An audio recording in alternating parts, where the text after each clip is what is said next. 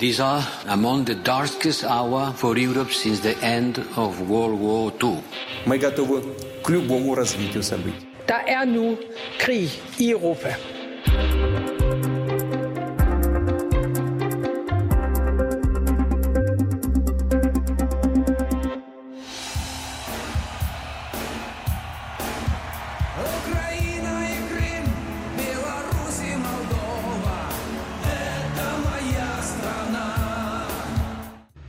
Ukraine og Krim, Belarus og Moldova, det er mit land, sådan synger Putins ven, den russiske sanger Oleg Gazmanov, her i hans sang Made in the U S S R, som han senest optrådte med foran et begejstret menneskepublikum på årsdagen for annektering af Krim-halvøen tidligere på måneden.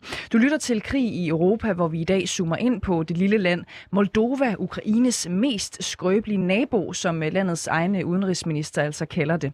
Det gør vi, fordi at flere eksperter der har sagt til os, at Moldova er Putins næste mål, og fordi at NATO nu styrker sin østlige flanke og blandt andet sender ekstra soldater til Moldovas naboland, Rumænien. Mit navn er Cecilie Lange. Og jeg hedder Alexander Wils Lorenzen. Velkommen til Krig i Europa.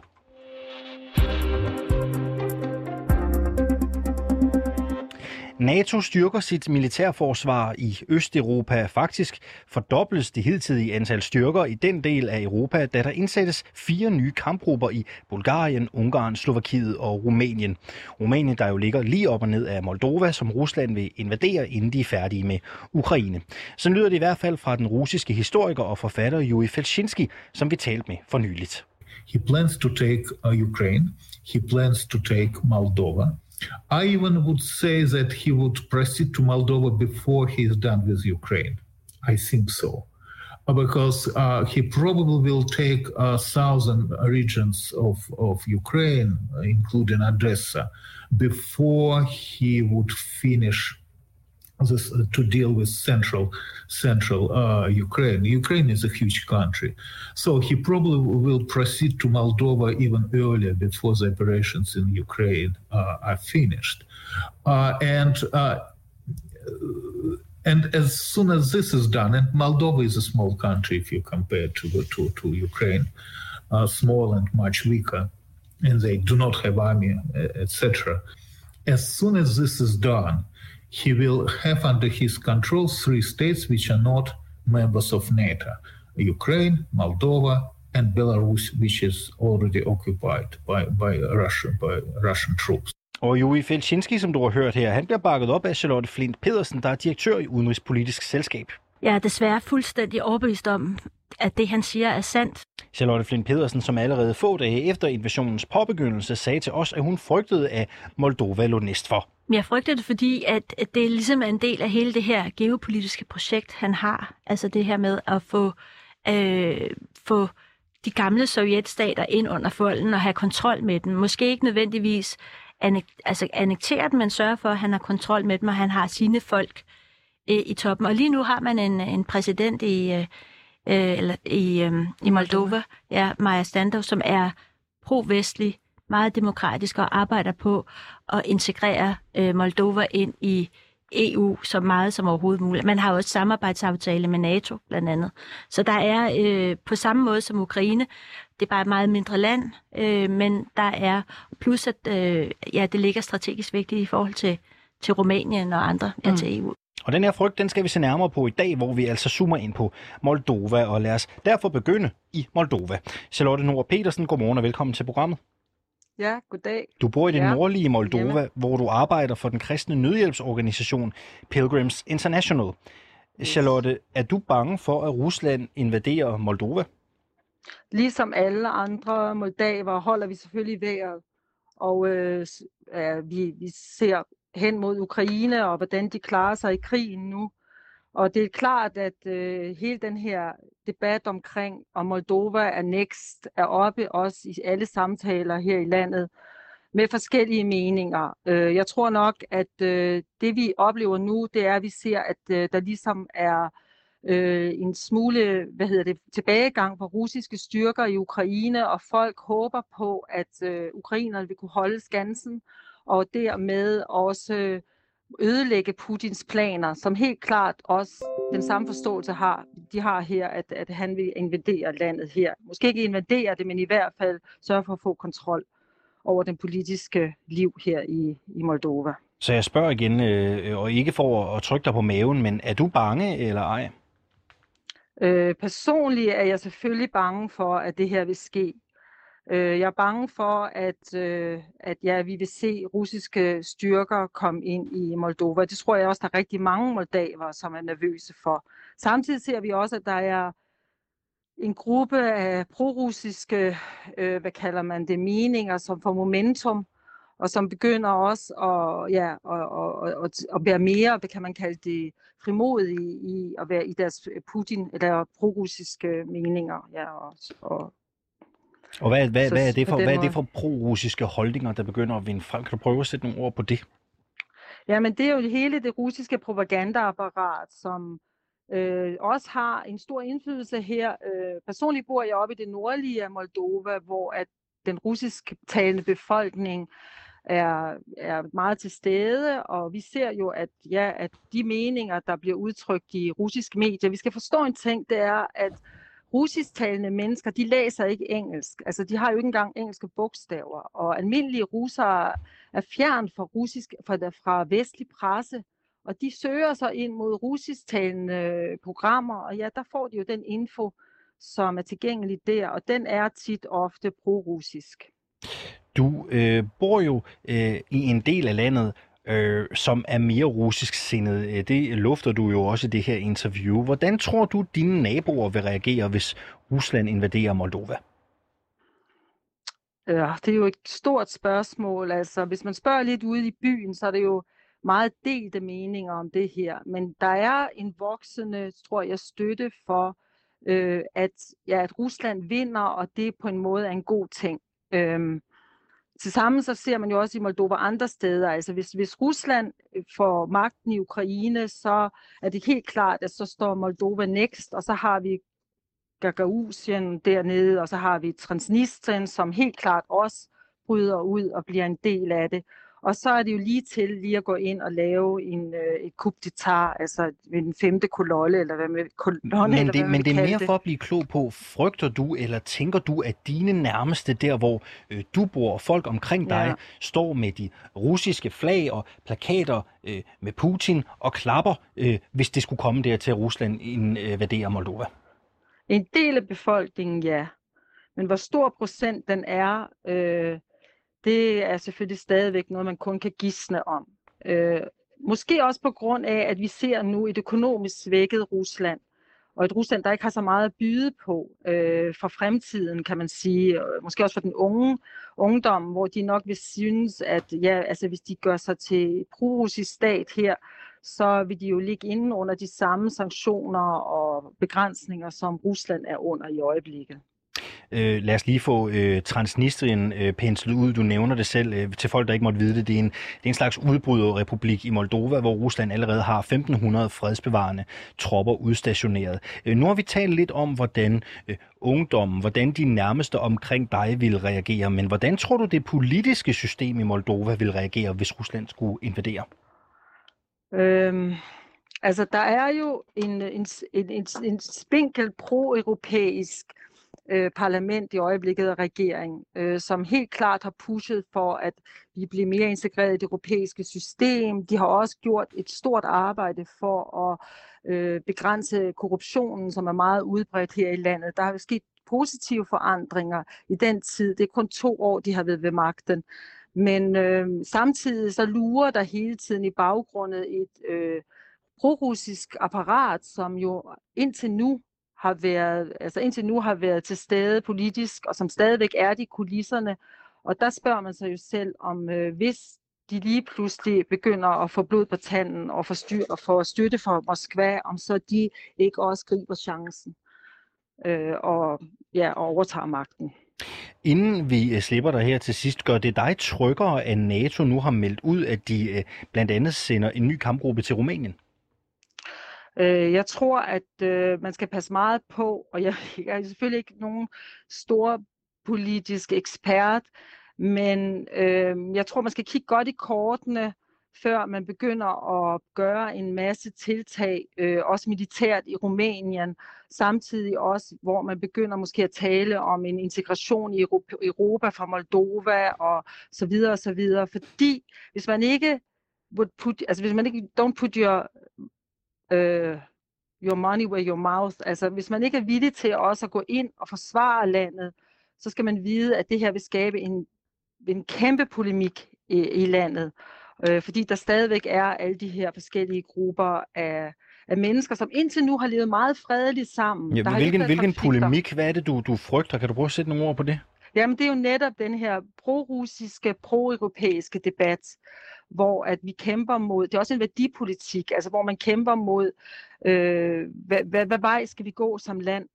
Og hvor vi indtil nu har set, øh, at den pro-europæiske øh, bevægelse har, har, har, har fremgang, og selvfølgelig har det ikke været en, øh, hvad kan man kalde det, altså det har ikke været positivt for dem, eller nogen styrke for dem, at, at priserne er steget nu, og øh, det har vi jo set i hele Europa, det er Moldova jo også ramt af. Mm. Men trods det har man set, at folk har bevæget sig mod Europa. Vi skal ikke glemme, at en million moldaver allerede har rumænsk øh, pas. Det har de fået, fordi at det har været meget bekvemmeligt for dem at få Schengen-pas, så de kan rejse ind og ud af landet, som de vil. Men samtidig skal vi forstå, at der er denne her øh, kulturelle og øh, ja, altså værdipolitik, og hvor vil vi hen med vores kultur og vores land, som overhovedet ikke er afgjort i landet. Fordi det er så sammenblandet af ukrainere, russere, sigøjnere, moldaver, rumænere. Og ja, altså hele det her, det, det, det vi kunne godt skabe øh, store konflikter, tror jeg, i landet, som indtil nu ikke rigtig har været synlige. Tak fordi du var med her til morgen, Charlotte Noer. Du bor i Moldova, og så arbejder du for den kristne nødhjælpsorganisation Pilgrims International.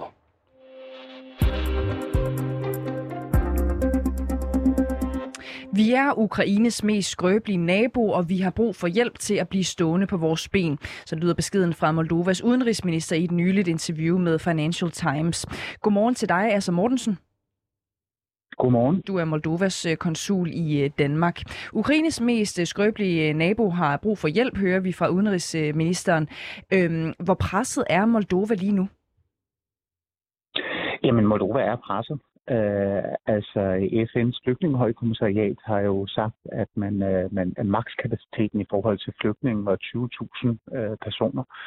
Øh, og som vi taler her, jamen, der har jo passeret over tre hundrede tusind øh, over grænsen, øh, hvoraf over hundrede tusind stadig er i, i, i landet. Så det er fem gange så meget, som, som man har vurderet af makskapacitet for, for, for Moldova. Øh, lige nu, øh, der bruger den moldovske stat over en million euro om dagen øh, på at, øh, at tage sig af de her flygtninge. Øh, og vi taler om, om, om Europas fattigste land, som har en masse økonomiske udfordringer allerede. Ja, bare lige for at sætte det i perspektiv, altså Mortensen, det er et af Europas øh, fattigste øh, lande, de bruger, øh, sagde du, en million euro om dagen? Ja. Er det meget eller lidt i den her kontekst? Det lyder jo af meget. Det, og, det, og det er meget. Øh, det er voldsomt meget. I lyset af det, så lad os lige prøve at se nærmere på det, som flere kilder i programmet fortæller om, nemlig frygten for, at Rusland rent faktisk ville invadere Moldova som det næste. Deler du den frygt sådan helt overordnet? Altså, jeg tror ikke, der er mange, der vil sige, at de er, de er fuldstændig rolige og afslappet. Øh, selvfølgelig, er, selvfølgelig deler jeg den frygt, men, men, men, men det svarer lidt til at, at spørge manden, som står i galgen med lykken om halsen, om han er bange for at blive skudt. Lige nu, der har vi en situation, hvor at, at, at de udgifter, som er til at tage sig af flygtningene, øh, det, det over, langt overstiger den kapacitet, som Moldova har til at, at kunne hjælpe med. Og vi kigger ind i nogle, nogle, nogle, nogle voldsomme økonomiske øh, udfordringer, øh, og hvis vi ikke får, får mere hjælp udefra, jamen, så kan det her ende med et, øh, et statsbankerot, øh, og et, øh, et statsbankerot, en økonomisk krise, vil også føre til, til, til større politiske øh, gnidninger, og det vil føre til større politisk instabilitet. Det var noget af et billede, nu, du præsenterede os for, øh, der, ja. Altså Mortensen, altså det var til at spørge en, en mand, der har lykke om halsen, om han er bange for at blive, øh, blive skudt. Mener du, at det i virkeligheden er pest eller kolera øh, for, for Moldovas befolkning lige nu? Altså lige nu, der er den helt aktuelle trussel, det er den økonomiske situation, som Moldova står i, øh, og det pres, som Moldova er udsat for med, med, med de flygtninge, der kommer til landet. Det er den helt aktuelle øh, udfordring. Altså vi taler om fem gange den kapacitet, som, som, som internationale eksperter vurderer, at man er i stand til at tage, som, vi, som, som, vi, som Moldova P T øh, er vært for. Mm. Udenrigsminister Nicu Popescu øh, siger desuden øh, sådan her til Financial øh, Times: hvis den aktive kamp rykker nærmere, så forøger det det fulde spektrum af risiko for os, og herunder sikkerhedsrisikoen. Og han siger også, des tættere på det kommer, desto værre bliver det. Vi håber alle, at der ikke kommer aktive kampe i Odessa. Er du enig i, at øh, jo nærmere kampen i Ukraine kommer på Moldova, desto værre ser det ud for landet? Ja, det, det, er jo, det, det synes jeg, det synes jeg er selvindlysende, at, at, at jo værre ser det ud for, for Moldova, for Moldovas befolkning, at høre bomberne på et par kilometer på den anden side af grænsen, det er, det er allerede slemt nok. Men, men igen her, der er nødt til at understrege, at vi, vi taler, altså Odessa er Ukraines tredje største by, der er en million indbyggere, og, og, og vi kan jo kun forestille os, hvad det kan skabe af, af pres på Moldova rent økonomisk. Rusland har omkring femten hundrede fredsbevarende tropper i udbrudregionen Transnistrien, der ligger i det østlige Moldova. Er det noget, der bekymrer folk i Moldova? Nu bliver jeg, nu bliver jeg lige nødt til at, at, at, at rette, altså du siger fredsbevarende øh, tropper, og det, det ved jeg godt, at det vil, det vil, det vil Rusland måske kalde det. Det er men, Ruslands men, ord, det har du fuldstændig ret i, ja. Vi, vi, vi taler om, om tropper, som, øh, som er øh, øh, flere omgange er blevet bedt om at forlade landet. Øh, Rusland har forpligtet sig til i nitten nioghalvfems Istanbul-aftalen at trække dem ud af landet. Øh, Moldova har så sent som for år siden fået vedtaget en resolution øh, i F N, hvor at, at, at man, øh, man vil have Rusland til at trække de her tropper ud. Så det er ikke fredsbevarende tropper, det er besættelsestropper. Helt enig, og det er Ruslands ord, øh, som sagt. Men bare lige for at vende tilbage til spørgsmålet. Er det her noget, der bekymrer folk i Moldova? Altså, det er jo ikke nye tropper, der, der er kommet ind i landet. Øh, det er jo tropper, der har været der rigtig længe, og det har været en bekymring, som har været øh, i, i mange år. Øh, de, de, de tropper, der står øh, over på den anden side af floden. Mm. Øh, så, så ja. Selvfølgelig gør det det. Dele af Moldovas befolkning er russisk sindet. Hvordan ser de på den nuværende invasion, og ikke mindst ja, sandsynligheden for, at den rykker ind i Moldova? Altså det, det, det er svært at svare entydigt på. Altså udgangspunktet er jo, at Moldova er et polariseret øh, samfund. Øh, der er en del øh, pro-russiske øh, borgere, øh, og, og, og, men, men, men jeg vil sige, øh, jeg tror måske, at den polarisering blev styrket i krigens første dage, hvorefter jeg synes, øh, jo længere vi er kommet ind i krigen, øh, jo mere er, er, er folk sådan set rykket sammen mod den her krig. Og jeg hørte dit, øh, dit spørgsmål til, til, til Charlotte her tidligere, om, om, øh, om, øh, om der vil være moldover, der står med, med russiske flag, hvis det skulle komme dertil. Mm. Øhm, og, og selvfølgelig vil der, vil der være øh, nogle enkelte borgere, som står med, med russiske flag, det vil jeg da ikke, øh, det vil jeg ikke afvise, men, men, men den største del af befolkningen er jo ikke interesseret i det her. Mm. Og apropos det, øh, den, den russiske ambassade i Moldova har, har lavet en kampagne, hvor man simpelthen har spurgt russere i landet, om de oplever diskrimination. Øh, hvordan gik den? Ja, og lige præcis, og det synes jeg er et rigtig godt eksempel, fordi øh, øh, den russiske ambassade lavede det her Facebook-opslag, hvor de opfordrede borgere, som blev udsat for diskrimination, til at øh, indrapportere det. Og, og, og, og at, øh, der man så jo tusindvis af, øh, af kommentarer i, i det spor på Facebook, hvor at borgerne siger nej, vi bliver ikke øh, diskrimineret, hold jer væk. Hvad har Moldova helt konkret brug for lige nu, hvis man spørger dig? Altså, punkt et. Moldova har brug for finansiel hjælp til at tage sig af det flygtningepres, der er, hvor vi skal undgå nogle, nogle, nogle voldsomme økonomiske konsekvenser øh, og, og for at undgå en, en, en statsbankerot. Moldova har brug for, at, øh, at Vesten øh, tager sig af nogle flygtninge, at tager nogle af flygtningepresset øh, fra Moldova, og der har brug for, at man gør det i meget højere grad end, øh, end, end øh, to tusind eller to tusind fem hundrede af hver forskellige lande, de, de forpligter sig til. Så har vi brug for, at, øh, at øh, vi står i en økonomisk situation nu, hvor at vi har, jo, har Moldova har haft en, en, en meget stor del af sin eksport, der gik til Rusland og til Ukraine. Og det, det, det udgør også en økonomisk øh, trussel for, for, for Moldova, at man ikke kan sælge de varer, så vi har brug for, at Vesten begynder at kigge mod Moldova og købe moldovske produkter. Øhm, og så vil jeg sige, på sigt, øh, så er der altså også brug for, at vi begynder at snakke om øh, integrationen i E U og Moldovas mulighed. Jeg siger ikke, jeg, jeg, jeg beder ikke om, at Moldova skal blive medlem af E U i morgen, men at man anerkender Moldovas håb og Moldovas øh, visioner om at blive medlem af, af E U. Mm. Og så vil jeg sige, altså, helt konkret, så, altså, i Moldova, der mangler man jo øh, mere eller mindre alt til at kunne tage sig af, af de her flygtninge. Vi taler fra øh, bleer, bleer til børn, bleer til voksne, øh, til de ældre. Vi taler om babymad, øh, madrasser, øh, senge. Øh, øh, der er vurderet, at Moldova har brug for øh, et hundrede og halvtreds tusind sengepladser, øh, hvoraf at man øh, i går kunne jeg se på, på, på, øh, på, på øh, vores oversigt, at, at der, der havde man fireogtyve tusind tre hundrede og femoghalvfjerds. Så der er rigtig lang vej, man har brug for rigtig mange helt lavpraktiske ting, også i den, i den akutte situation. Asser Mortensen, Moldovas konsul her i Danmark. Tak fordi du var med her til morgen. Tak. Den sidste del af dagens udsendelse skal vi lige dykke lidt dybere ned i forholdet mellem Moldova og Rusland og se på, hvilken interesse Rusland kunne have i at gå ind i Moldova. Og til at hjælpe os med det har vi dig med her til morgen, Claus Mathiesen. Godmorgen. Ja, godmorgen. Du er lektor i russisk sprog, kultur og militære relationer ved Forsvarsakademiet. Vi vil også lige starte med at spørge dig. Tror du, at Rusland vil gå ind i Moldova? Jeg er ikke så, jeg er ikke så overbevist om det. Jeg er ikke overbevist om, at det kan have været en del af den store plan fra start af, som jo tydeligvis er kæntret i betydelig omfang. Og i hvert fald vil jeg sige, som tingene står nu, så synes jeg ikke, det virker umiddelbart overhængende. Kan du prøve at beskrive det, sådan som tingene står lige nu, virker det ikke umiddelbart overhængende? Hvad mener du med det? Ja, det kan jeg godt, fordi det ser jo stærkt ud til, at den russiske offensive invasion i Ukraine er gået i stå. Og øh, specielt i syd er det ikke lykkedes endnu at trænge frem til Odessa fra landsiden. Der har længe ligget landgangsfartøjer uden for øh, Odessa som sådan en latent trussel, men øh, der er ikke noget, der tyder på, at de har lyst til at lave en sølandsætning, før der også er landstyrker. Og det ser ud til lige nu ikke rigtigt at kunne blive realiseret. Og selvom det skulle blive realiseret, så ser det ud til, at Rusland alligevel har fået så mange øretæver i den her krig, at jeg er ikke sikker på, at de har appetit på Moldova. Måske på Transnistrien, men ikke på hele Moldova. Det tror jeg ikke. Hvorfor lige Transnistrien?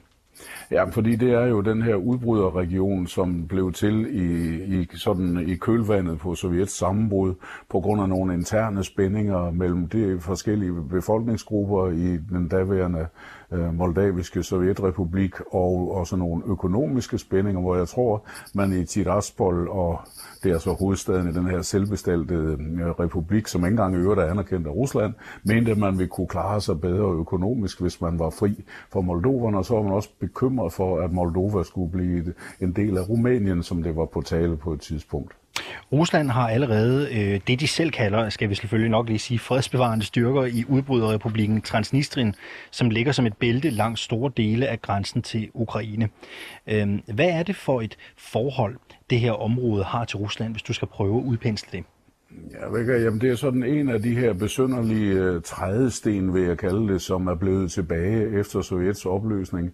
Lidt i lighed med øh, Syd-Ossetien og Abkhazien i Georgien, øh, som, som sådan betød, at der var en, en tilstedeværelse af russisk militær under et eller andet kaldte påskud, eller en eller anden øh, officiel rolle, som de mente, de havde. Du siger selv, at de mener selv, de er fredsbevarende i, her i Transnistrien, og som så har ligget så længe, at nu hvor der så når hvor Rusland rører på sig, så kunne de blive øh, mål for, for russisk, øh, skal vi kalde det, øh, udvidelse, sådan som vi har set det andre steder også.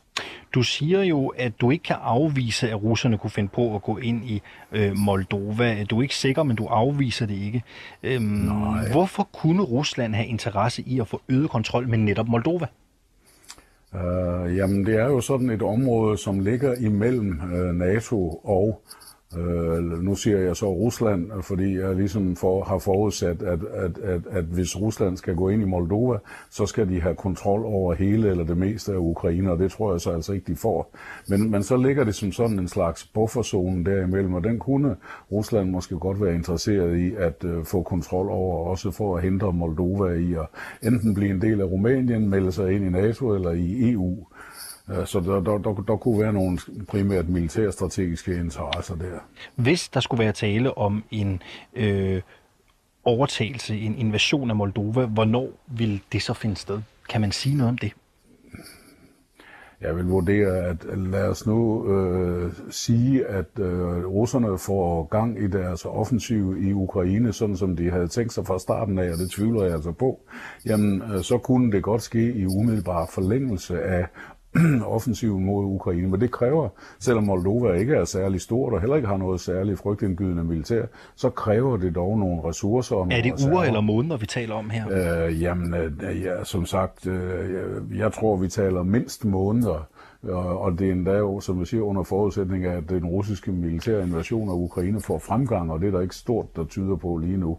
Men altså, det er det perspektiv, vi kunne tale om, hvis det var. Men jeg tror mere på, øh, en, på en eller anden form for tilslutning af Transnistrien, så jeg er ikke så sikker på, at Rusland har appetit på at gå ind i, i, i resten af Moldova, men det kunne være, det kan ikke udelukkes. Helt i starten af programmet her, der spillede vi en bid af sangen Made in the U S S R af Putins ven Oleg Gazmanov, hvor ja. han synger Ukraine og Krim, Belarus og Moldova, det er mit land.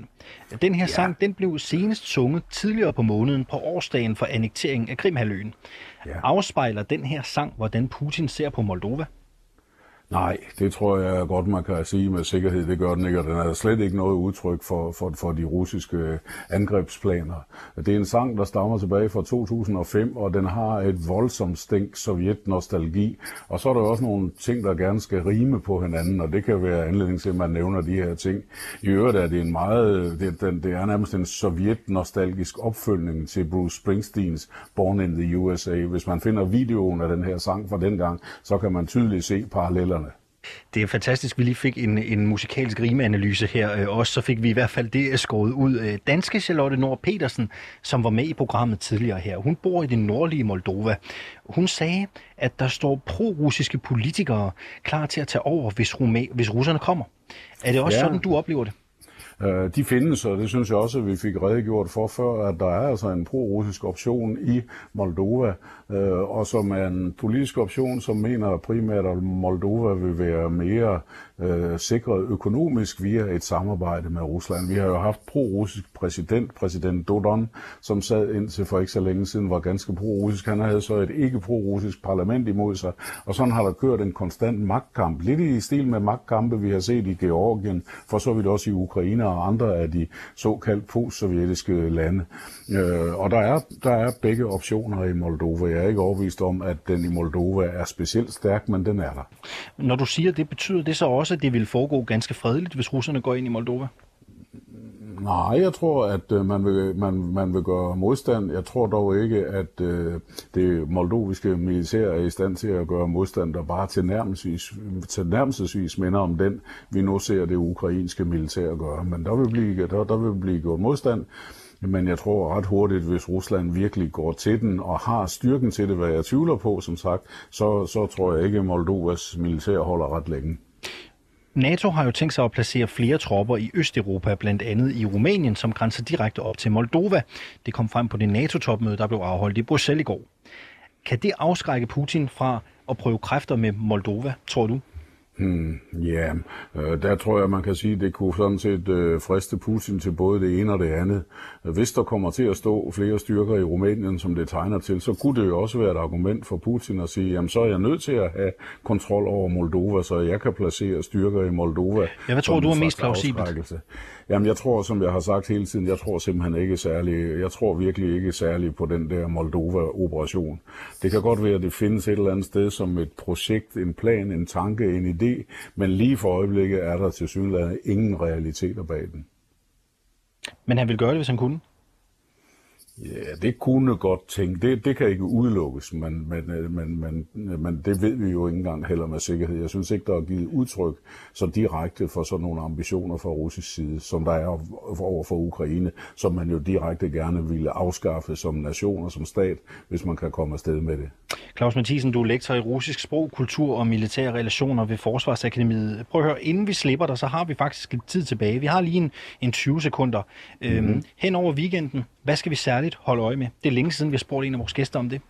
Øh, jamen, jeg tror, vi stadigvæk skal holde øje med, hvad der sker rundt øh, i de tre retninger i, i Ukraine. Det ser ud til, at der er flere modangreb i nord som for Ukraine, som lykkes. Der er til gengæld offensiv i øst for Rusland, som ser ud til dels at lykkes, og i syd står det stille. Og jeg vil se, om der er nogen bevægelser der, og så vil jeg selvfølgelig følge med i udviklingen omkring øh, russisk anvendelse af kraftigere våben, end dem, vi hidtil har set i anvendelse. Hvad er det for kraftigere våben? Ja, det er jo den, al den snak, der har været om både C-våben og, øh, for, og, og Gud forbyde det A-våben. Det vil jeg selvfølgelig også holde øje med, selvom jeg er meget skeptisk overfor, om det overhovedet er en reel option. Kemiske våben og atomkraftvåben lød det her. Claus Mathiesen, tak fordi du var med, altså lektor i russisk sprog, kultur og militære relationer ved Forsvarsakademiet.